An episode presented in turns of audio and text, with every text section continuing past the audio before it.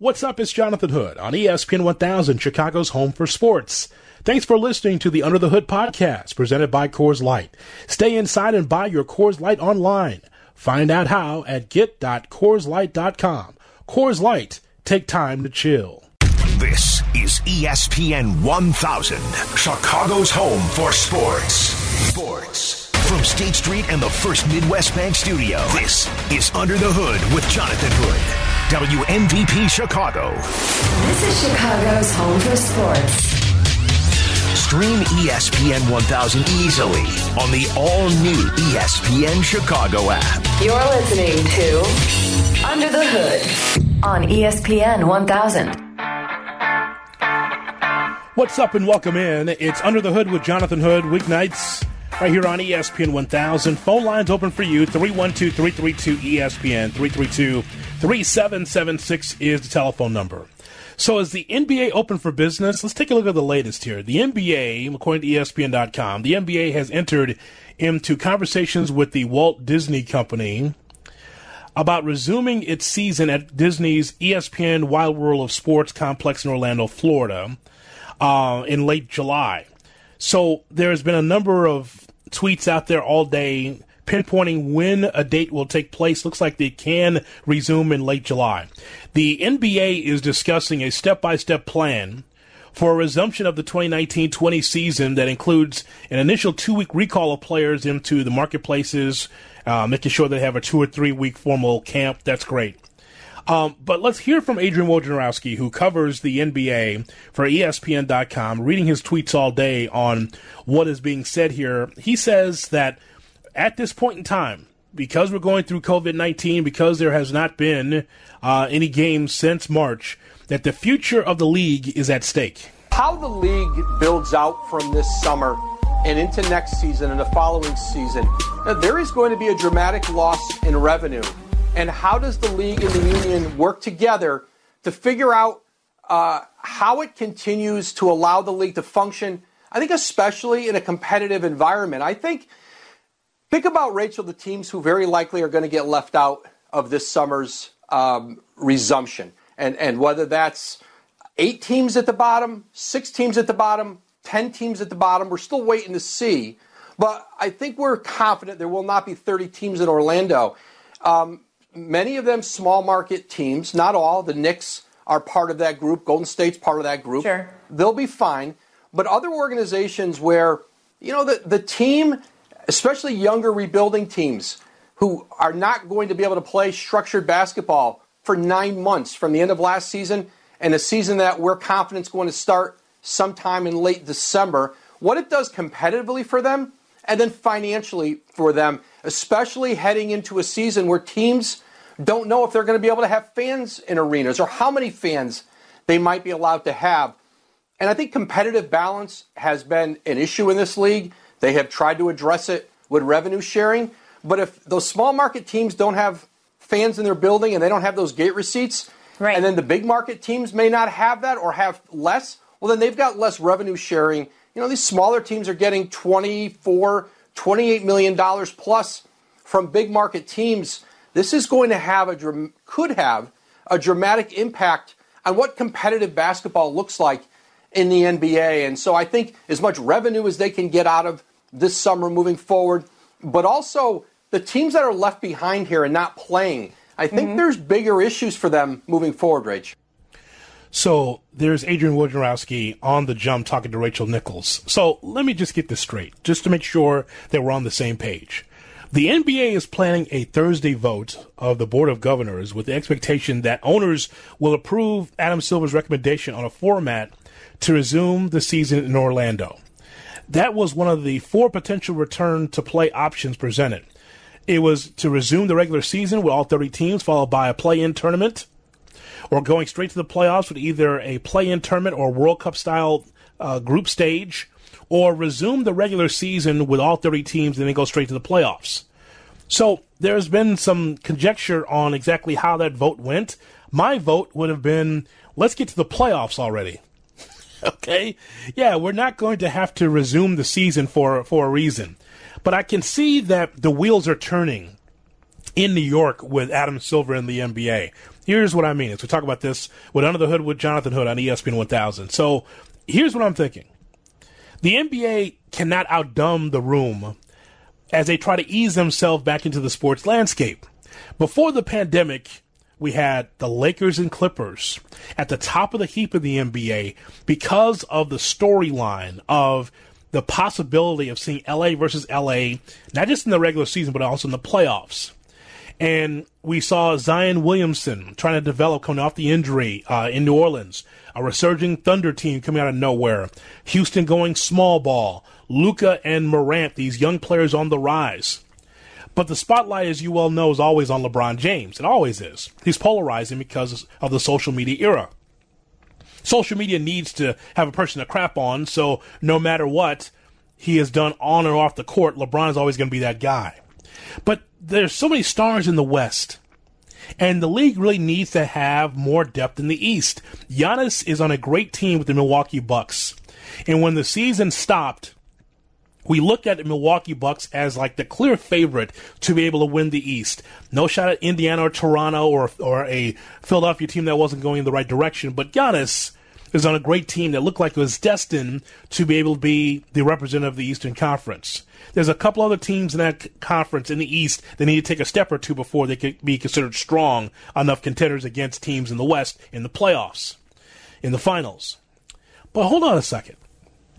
So I read what Damian Lillard of the Blazers said, right? Blazers star Damian Lillard said that he believes a play-in tournament for teams on the outside of the playoff picture is the best option.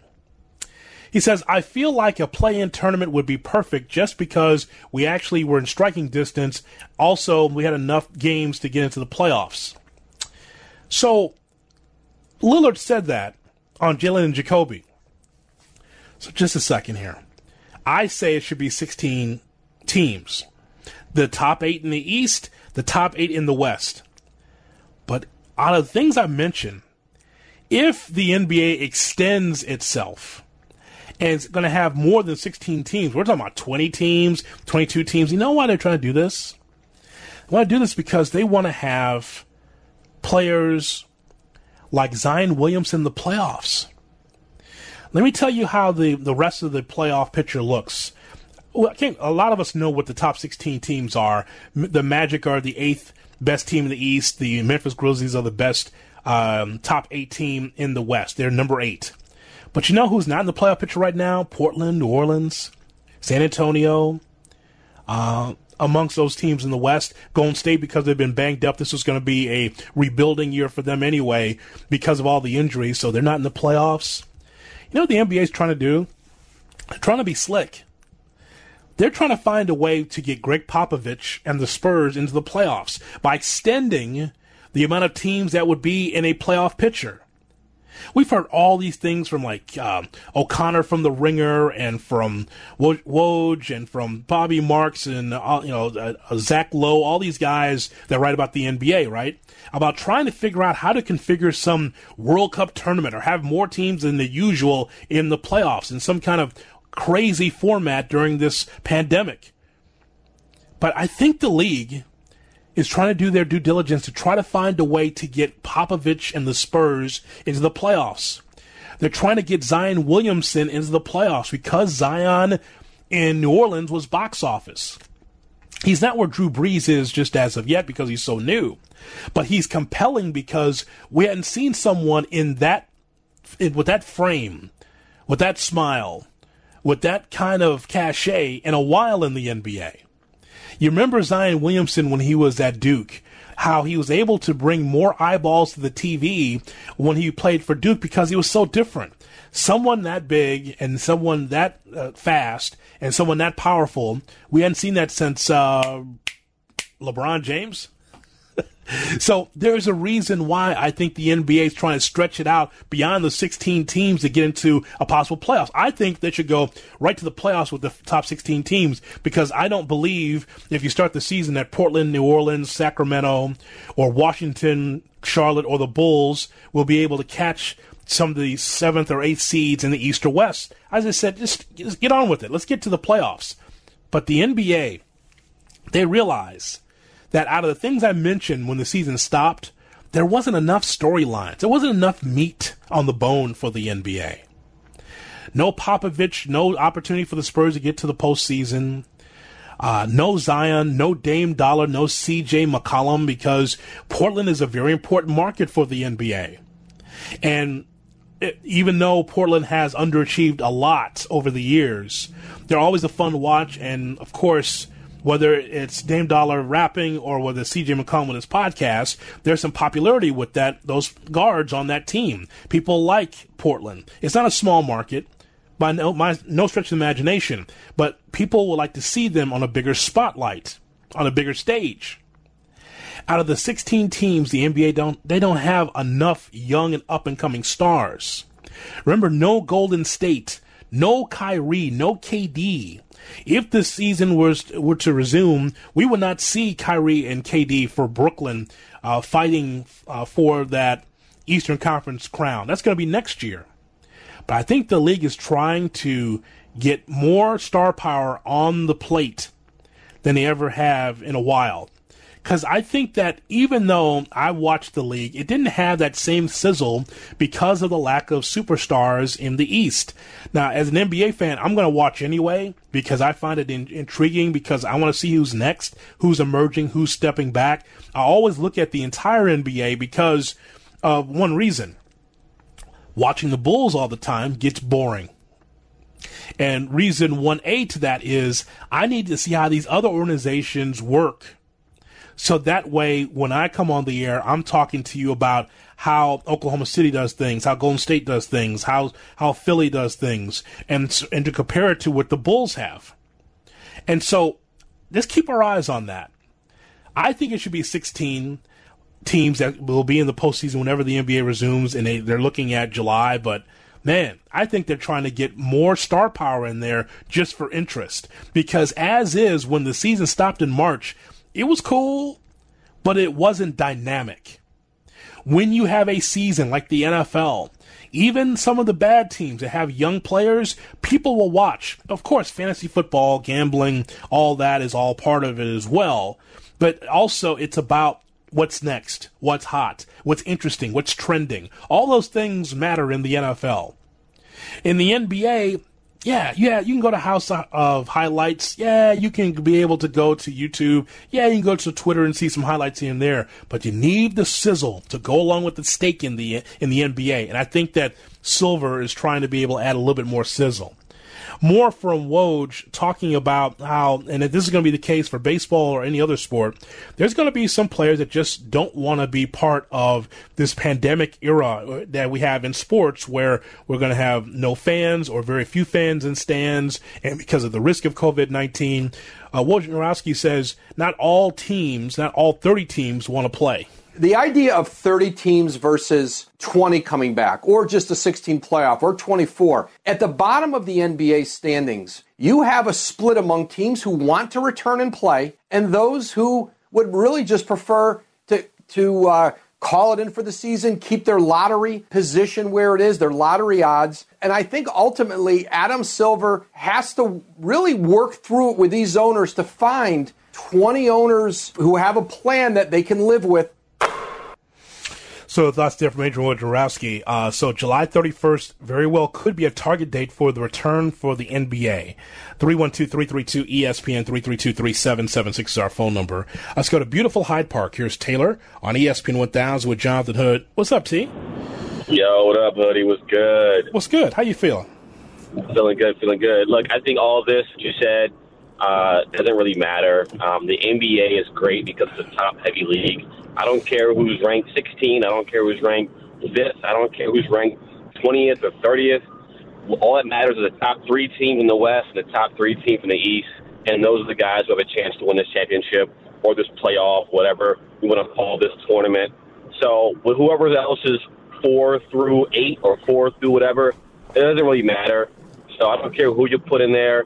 All I want to see is the GOAT, LeBron James, versus Giannis um, and let those two go at it for I don't care 30 games.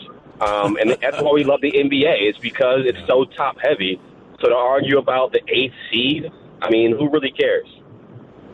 Well, you have to have competition, so you got to care about the whoever's going to be in it. Yeah, you might be, you might focus on the top three teams uh, in each conference, but there's other teams that'll be involved. And also, I'll say this, Taylor. I appreciate your phone call. I will say this: that during this pandemic, we don't know who is in playing shape, who who is and who is not.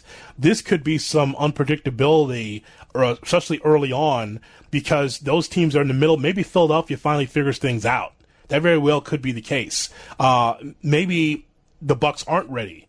Maybe that is Toronto that takes a step even without Kawhi. You never know. You never know. I see this almost like the NHL in some ways, in which we know that LeBron, because we've been seeing the videos, right? We know he's working out. We know he's ready.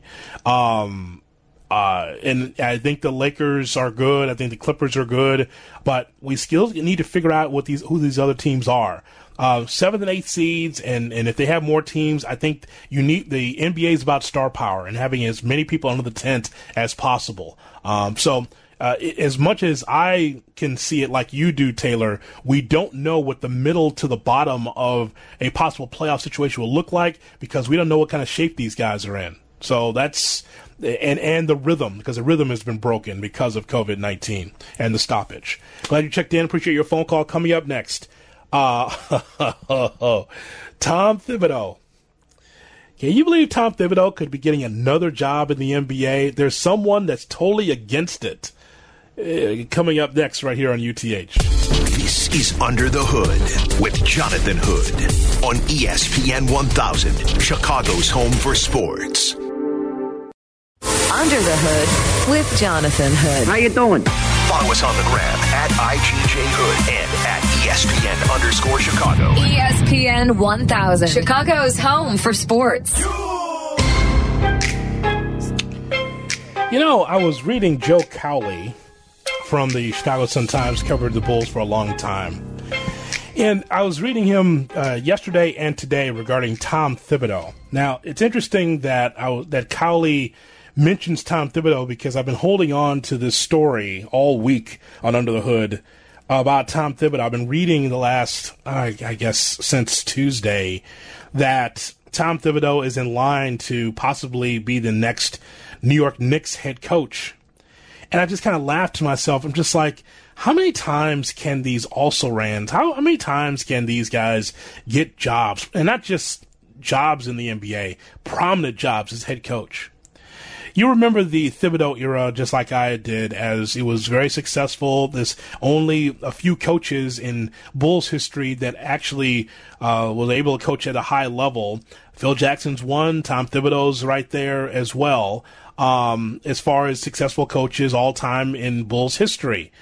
But there was an issue with management with Gar Forman and John Paxson regarding Tom Thibodeau because Tom would just close his door and would not allow Gar and Pax to come in the come in his office sometimes. He wanted to be able to uh, oversee this basketball team the way he saw fit, and it was a very successful run. Except that LeBron James was with the Cleveland Cavaliers at the time, uh, and uh, with the Miami Heat, and so it was very difficult for the Bulls to be able to get traction uh, because LeBron was the hammer and the Bulls were the nail.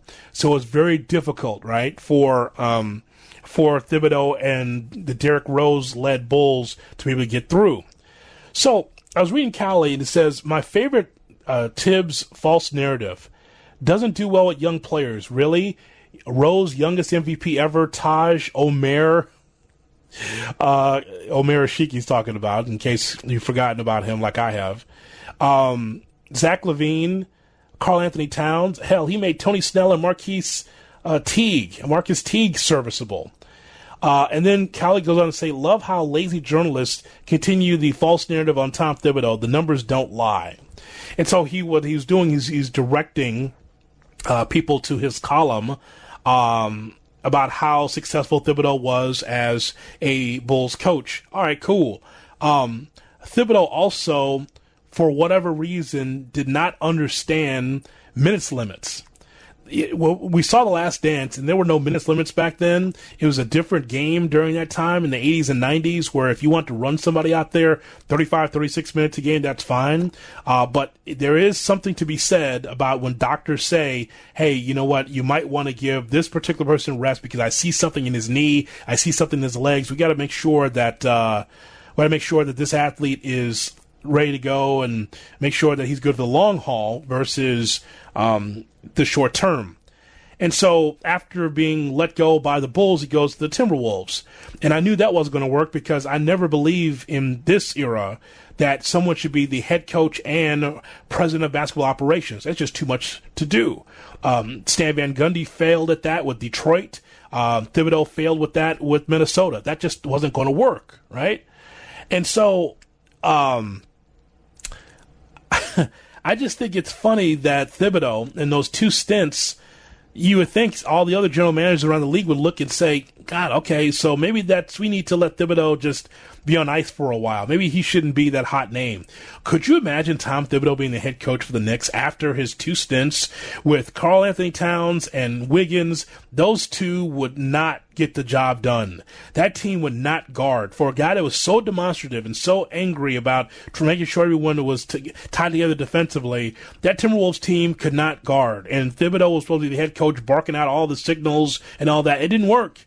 And with the Bulls, it was a very well disciplined team. It just ran out of gas against LeBron.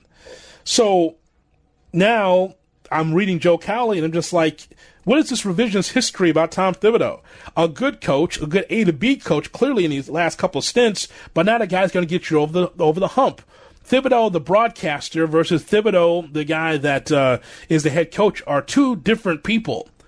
Th- Thibodeau believes in having his star players, his good players out there for 38, 39, 40 minutes a game.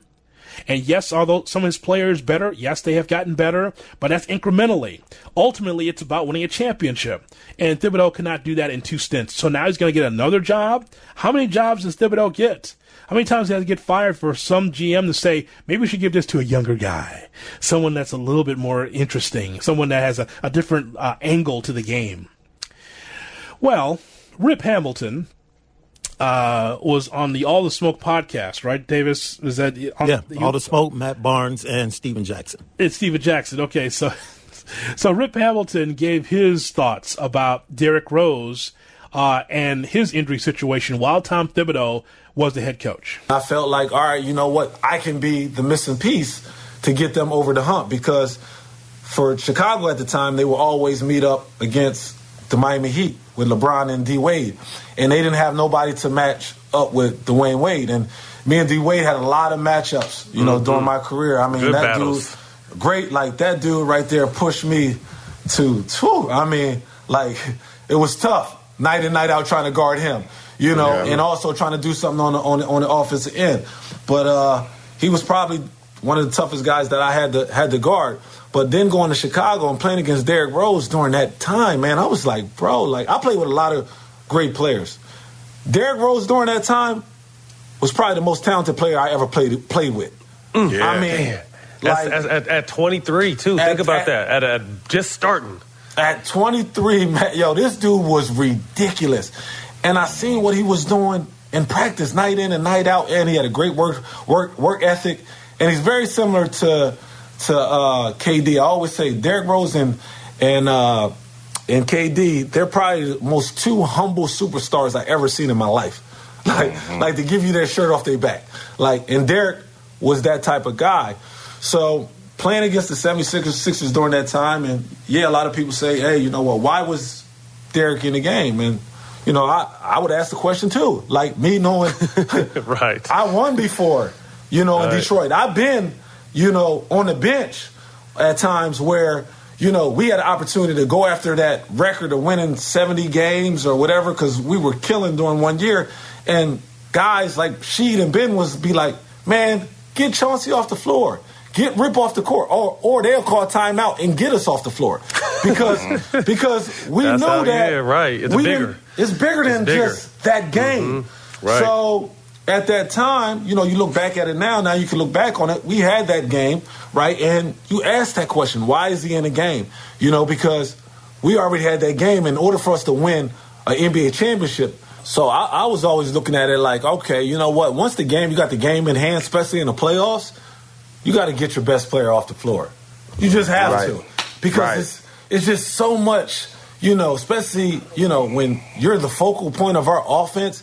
It's so much he's going to have to deal with, especially when you get later and later in the series, just from a physicality standpoint. You know, the refs swallow their whistle a little bit more now. Mm-hmm. You know, they let you hold, they let you grab a little bit more. You know what I'm saying? They're not calling the ticky tack fouls that they might call in the regular season. So you you got to know that. And I'm thinking to myself, like, come on, Thibs, got to get him mm-hmm. out the mm-hmm. game. You know? Yeah. So when that happens, I'm like, oh snap! I'm like, bro, get up, like, like get up. Mm, when he doesn't get up and he's walking off, man, it it crushed me. Not because of my own individual, you know, uh, you know, me coming there and wanting to win the championship, but just knowing Derrick is a good kid. Derrick yeah. is a dude that, you know, got a great work ethic, you know what I'm saying, very humble. And this guy right here, man, you know, best point guard in the game. Like, mm-hmm. like, like, couldn't nobody mess with D Rose during that time, mm-hmm. you know? So to see him going down, I just felt like like you know our chances of winning the championship is is is very rare to none. Wow, that's a mouthful from Rip Hamilton, isn't it? That's a that's a mouthful, because what Rip Hamilton said, many told me, and I talked about it on the air as well. How is it that Derrick Rose is continuing to be in the game? Now, here's the thing it's one of those things where it's an injury that comes out of nowhere. Who knew that Derrick Rose was going to, it was going to be the beginning of the end as far as him being healthy enough to play on a regular basis? Nobody knew. But it was part of the conversation during that time. I'm old enough to remember because I was here talking about how the NBA had changed where you just cannot just continue to play players long minutes, especially during blowouts and all that kind of stuff. This is why you have a bench. Now, I thought Thibodeau did a great job of developing the bench while he was in Chicago. Tried to do that in Minnesota, did not work out, didn't have the talent to be able to do that. But nonetheless, it just, it's one of these things where it's always going to be attached to the Thibodeau resume and that is just extended minutes for no reason for starters and not being able to get along get with the times. Here's the thing. In 2020, even before 2020, when you are a head coach, you have got to be able to conform, not bend and break, but you got to conform a little bit to what doctors are saying about today's athletes.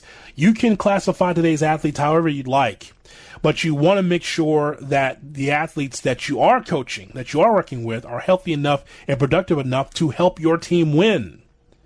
And so for Thibodeau to coach, be a head coach for the Bulls and for the Timberwolves as if it's 1989 does not help the modern athlete. It's not the same. And yeah, you know, people like Rip Hamilton will continue to say Derrick Rose's injury happened because of Thibodeau. Uh, he shouldn't have been in the game. Absolutely not. He shouldn't have been in the game, but he was. And again, these injuries can ha- happen any time. It's just difficult for me to believe that any team in today's NBA can look at Tom Thibodeau and say, "That's the guy that we need. That's the guy that's going to make uh, make us better." Because if he does, it's going to be temporary. It's not going to get you over the top. I've seen two examples of this. So I just thought that uh, if if you've ever thought yourself that man, why was why was Derrick Rose in the game and why was he injured and why did Thibodeau extend minutes to players, especially when games were out of reach? Rip Hamilton, as a former player, thought the same thing. Coming up next, we talk about the Bears. Boy, I saw another article about the Bears and how they are just at a race to the bottom as far as the offensive category is concerned. Another column from ESPN.com I got to tell you about coming up next on UTH. This is Under the Hood with Jonathan Hood on ESPN 1000, Chicago's home for sports. This is Under the Hood. Under the Hood podcasts are available now on the all new ESPN Chicago app. Available on your device now. This is ESPN 1000, Chicago's home for sports. We'll talk some NHL with Greg Wyshynski, who covers the National Hockey League for ESPN.com. He's got a great column out right now to give us an idea of exactly when the NHL will return. So we'll talk to Greg coming up at 9 o'clock right here on UTH. Glad that uh, you are with me here on this Friday night. So ESPN wrote a, a column, included, let's see, Dan Graziano, uh, who's been on You've heard on this uh, station many times. Dan Graziano covers the NFL for ESPN.com. Ranking NFL quarterback commitment in 2020, how married all 32 teams are to their starters. okay, so of course, you know me, right? When I see a column like this, ranking NFL, first of all, it says ranking. So that means it's going to be all 32 teams.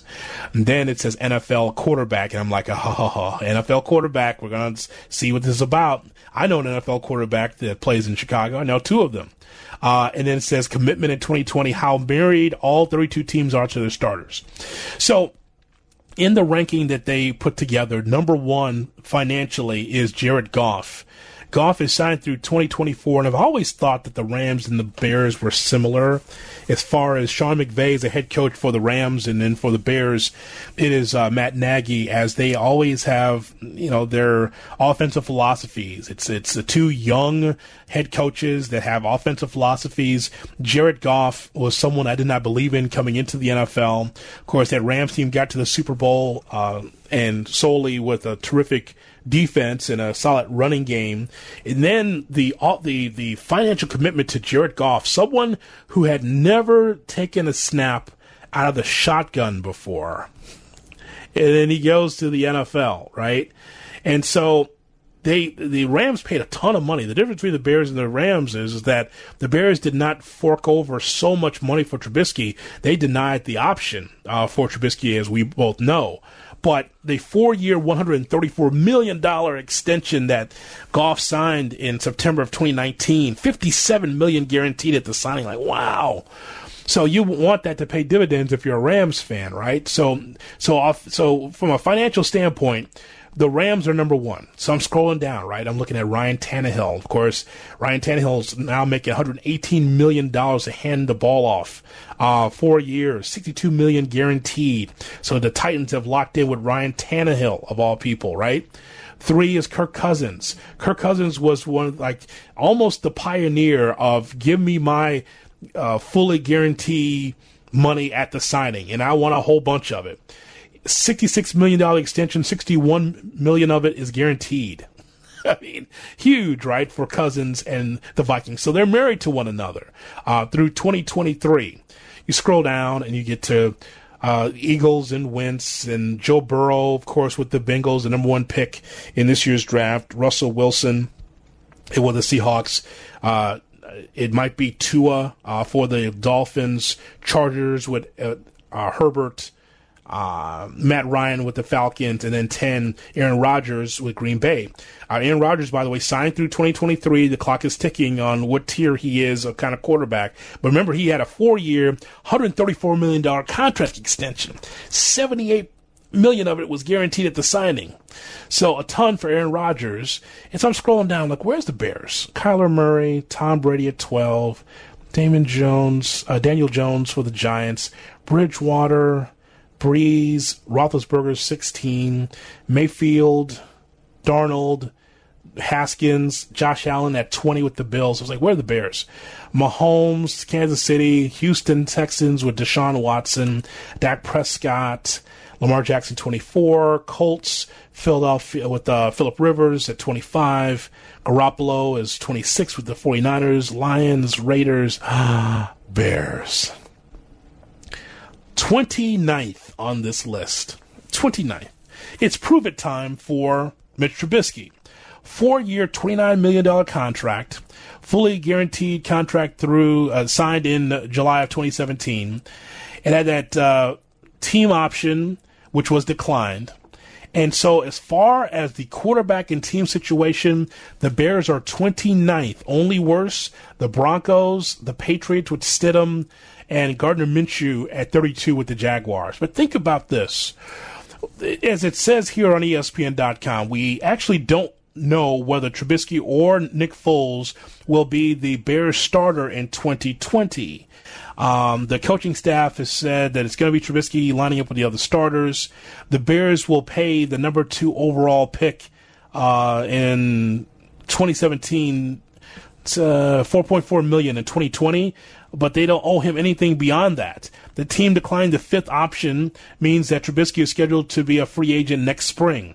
It goes on to talk about Foles and how uh, Chicago is financially married for him longer. He's got guaranteed salaries of four million this season and then next, and then guaranteed roster bonus of four million next year, and one million of his 2022 salary is guaranteed. The Bears will pay. Listen to me the Bears will pay Foles 17 million over the next 3 years no matter what happens. So, if you are looking at this list about the quarterback team situation, the merit situation, that is really tough. Because when I see Trubisky and I believe he will start. I've been on the record with that. I'm not going to change that. I really believe that Trubisky will start. Unless there's some kind of injury in camp, Trubisky will be the day one starter whenever we get the NFL underway. Because I think that Trubisky has to fail into the job, fail in the job for Foles to be able to be the starter going away. This will not be a true training camp and competition between Trubisky and Foles who comes out first. Because I think you and I both know that Foles more than likely will be the guy that can can beat Trubisky because Foles is a veteran. But I think Trubisky has to fail in the job in order for Foles to get on the field. That's how. That's what I believe.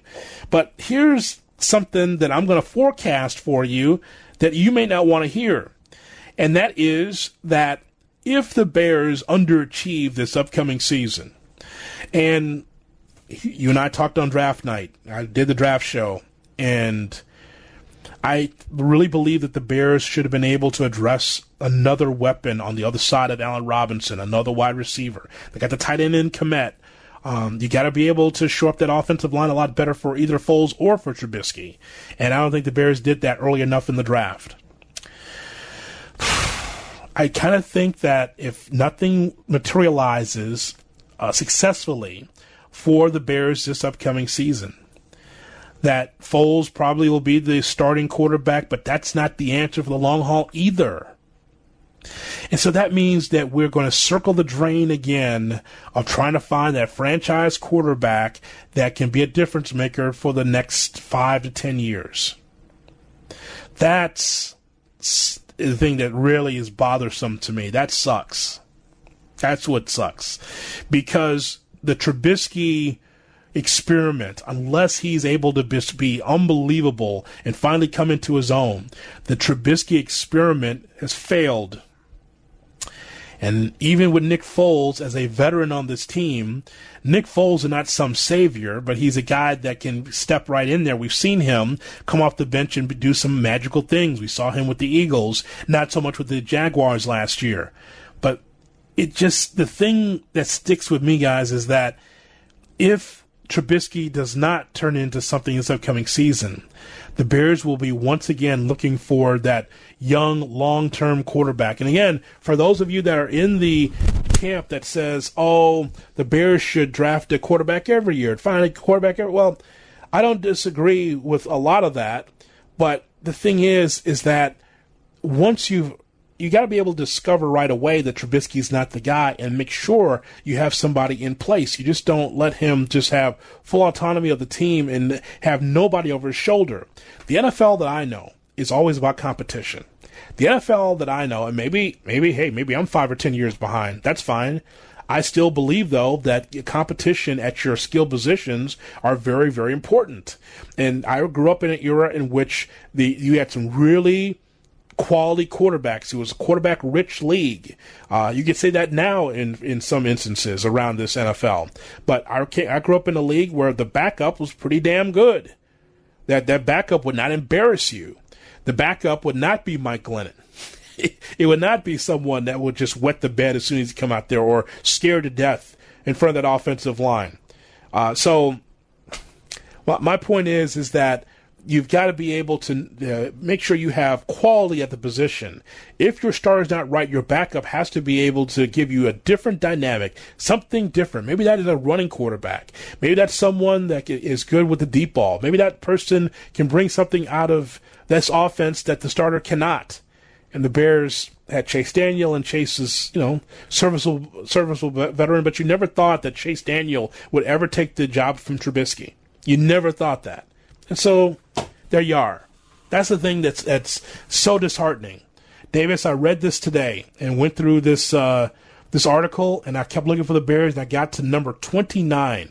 You consider the entire NFL, right?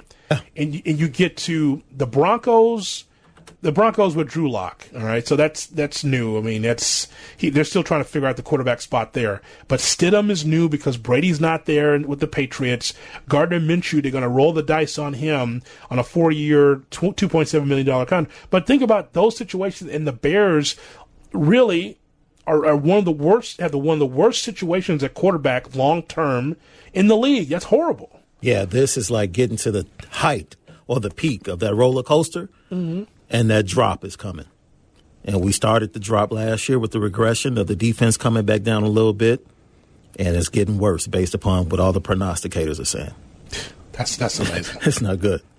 It's, it's, just it's really bad. And and by the way, looking at some of these other teams, like in the twenties, like you'll take the Mahomes the Mahomes situation. Mahomes is on the verge here of of getting a, a bigger deal here. Four years, sixteen million is his original deal and they exercise. Then of course the Chiefs exercise the option, but he's fine. Deshaun Watson's fine.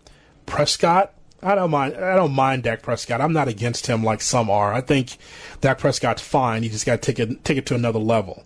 Um, Lamar Jackson's young, and so those teams are in the 20s. Garoppolo is 26 in this list. Not bad, right? Um, but boy, the the Bears are down there with the Broncos, Patriots with Stidham, and Jaguars as far as the quarterback spot. That's yeah. that's really tough. And that's with the inclusion of Nick Foles.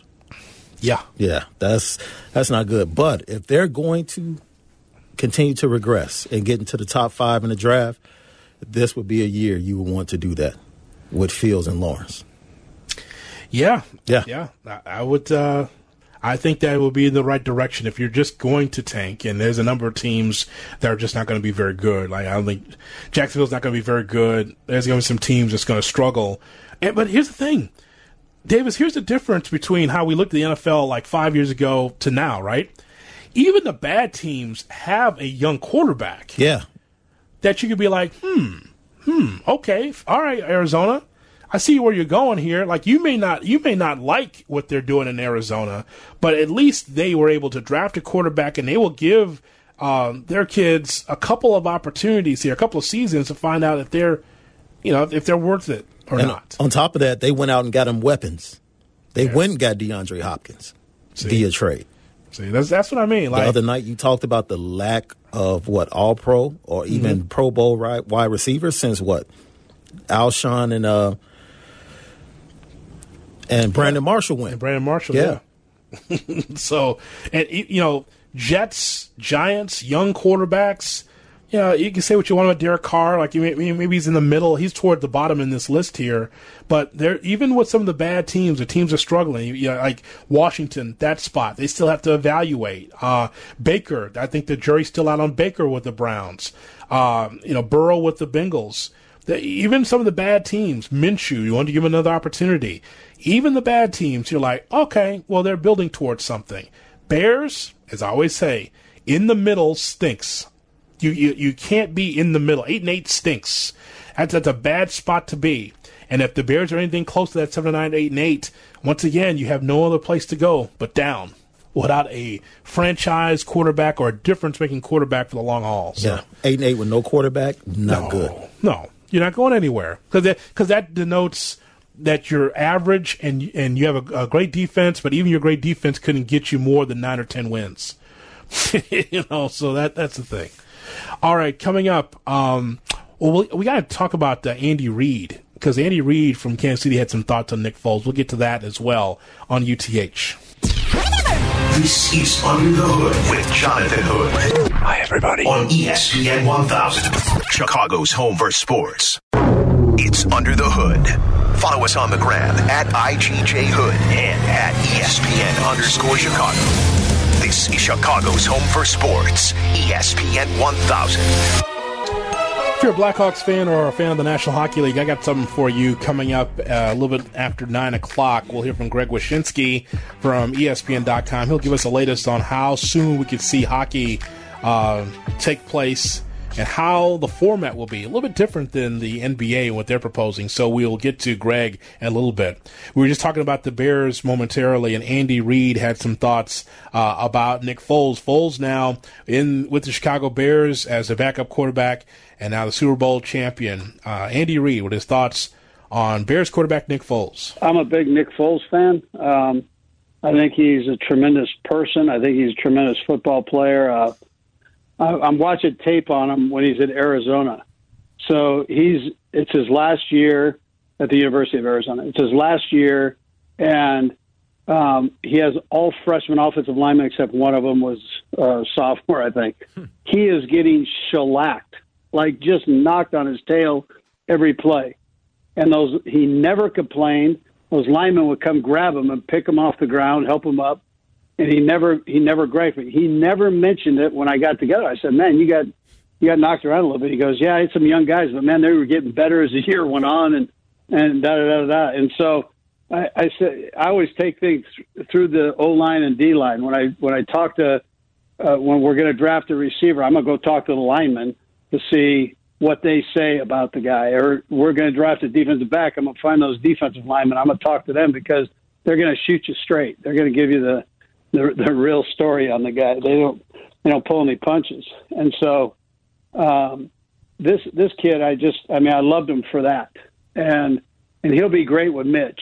He'll he'll do he'll do a nice job, and Mitch Trubisky has talent, and he he's just working through it. Man, that quarterback thing's a tough thing, especially in a tough city like Chicago. I mean, that's not an easy easy thing to do. So he'll be great for Mitch, and uh, he'll also be uh, right in there to compete with him every day. And and and then Matt Matt's got a phenomenal offensive mind, and uh, and so you know he'll he'll he'll sit that whole thing and, and make it work. You just gotta you gotta have a little trust, man. It's tough to trust if things hadn't gone so well. It went well the first year, second year it was up and down. So you just got to hang hang with Matt and trust him, and and uh, he'll get it right. He's a, he's a good football coach, and I he's got a good staff too.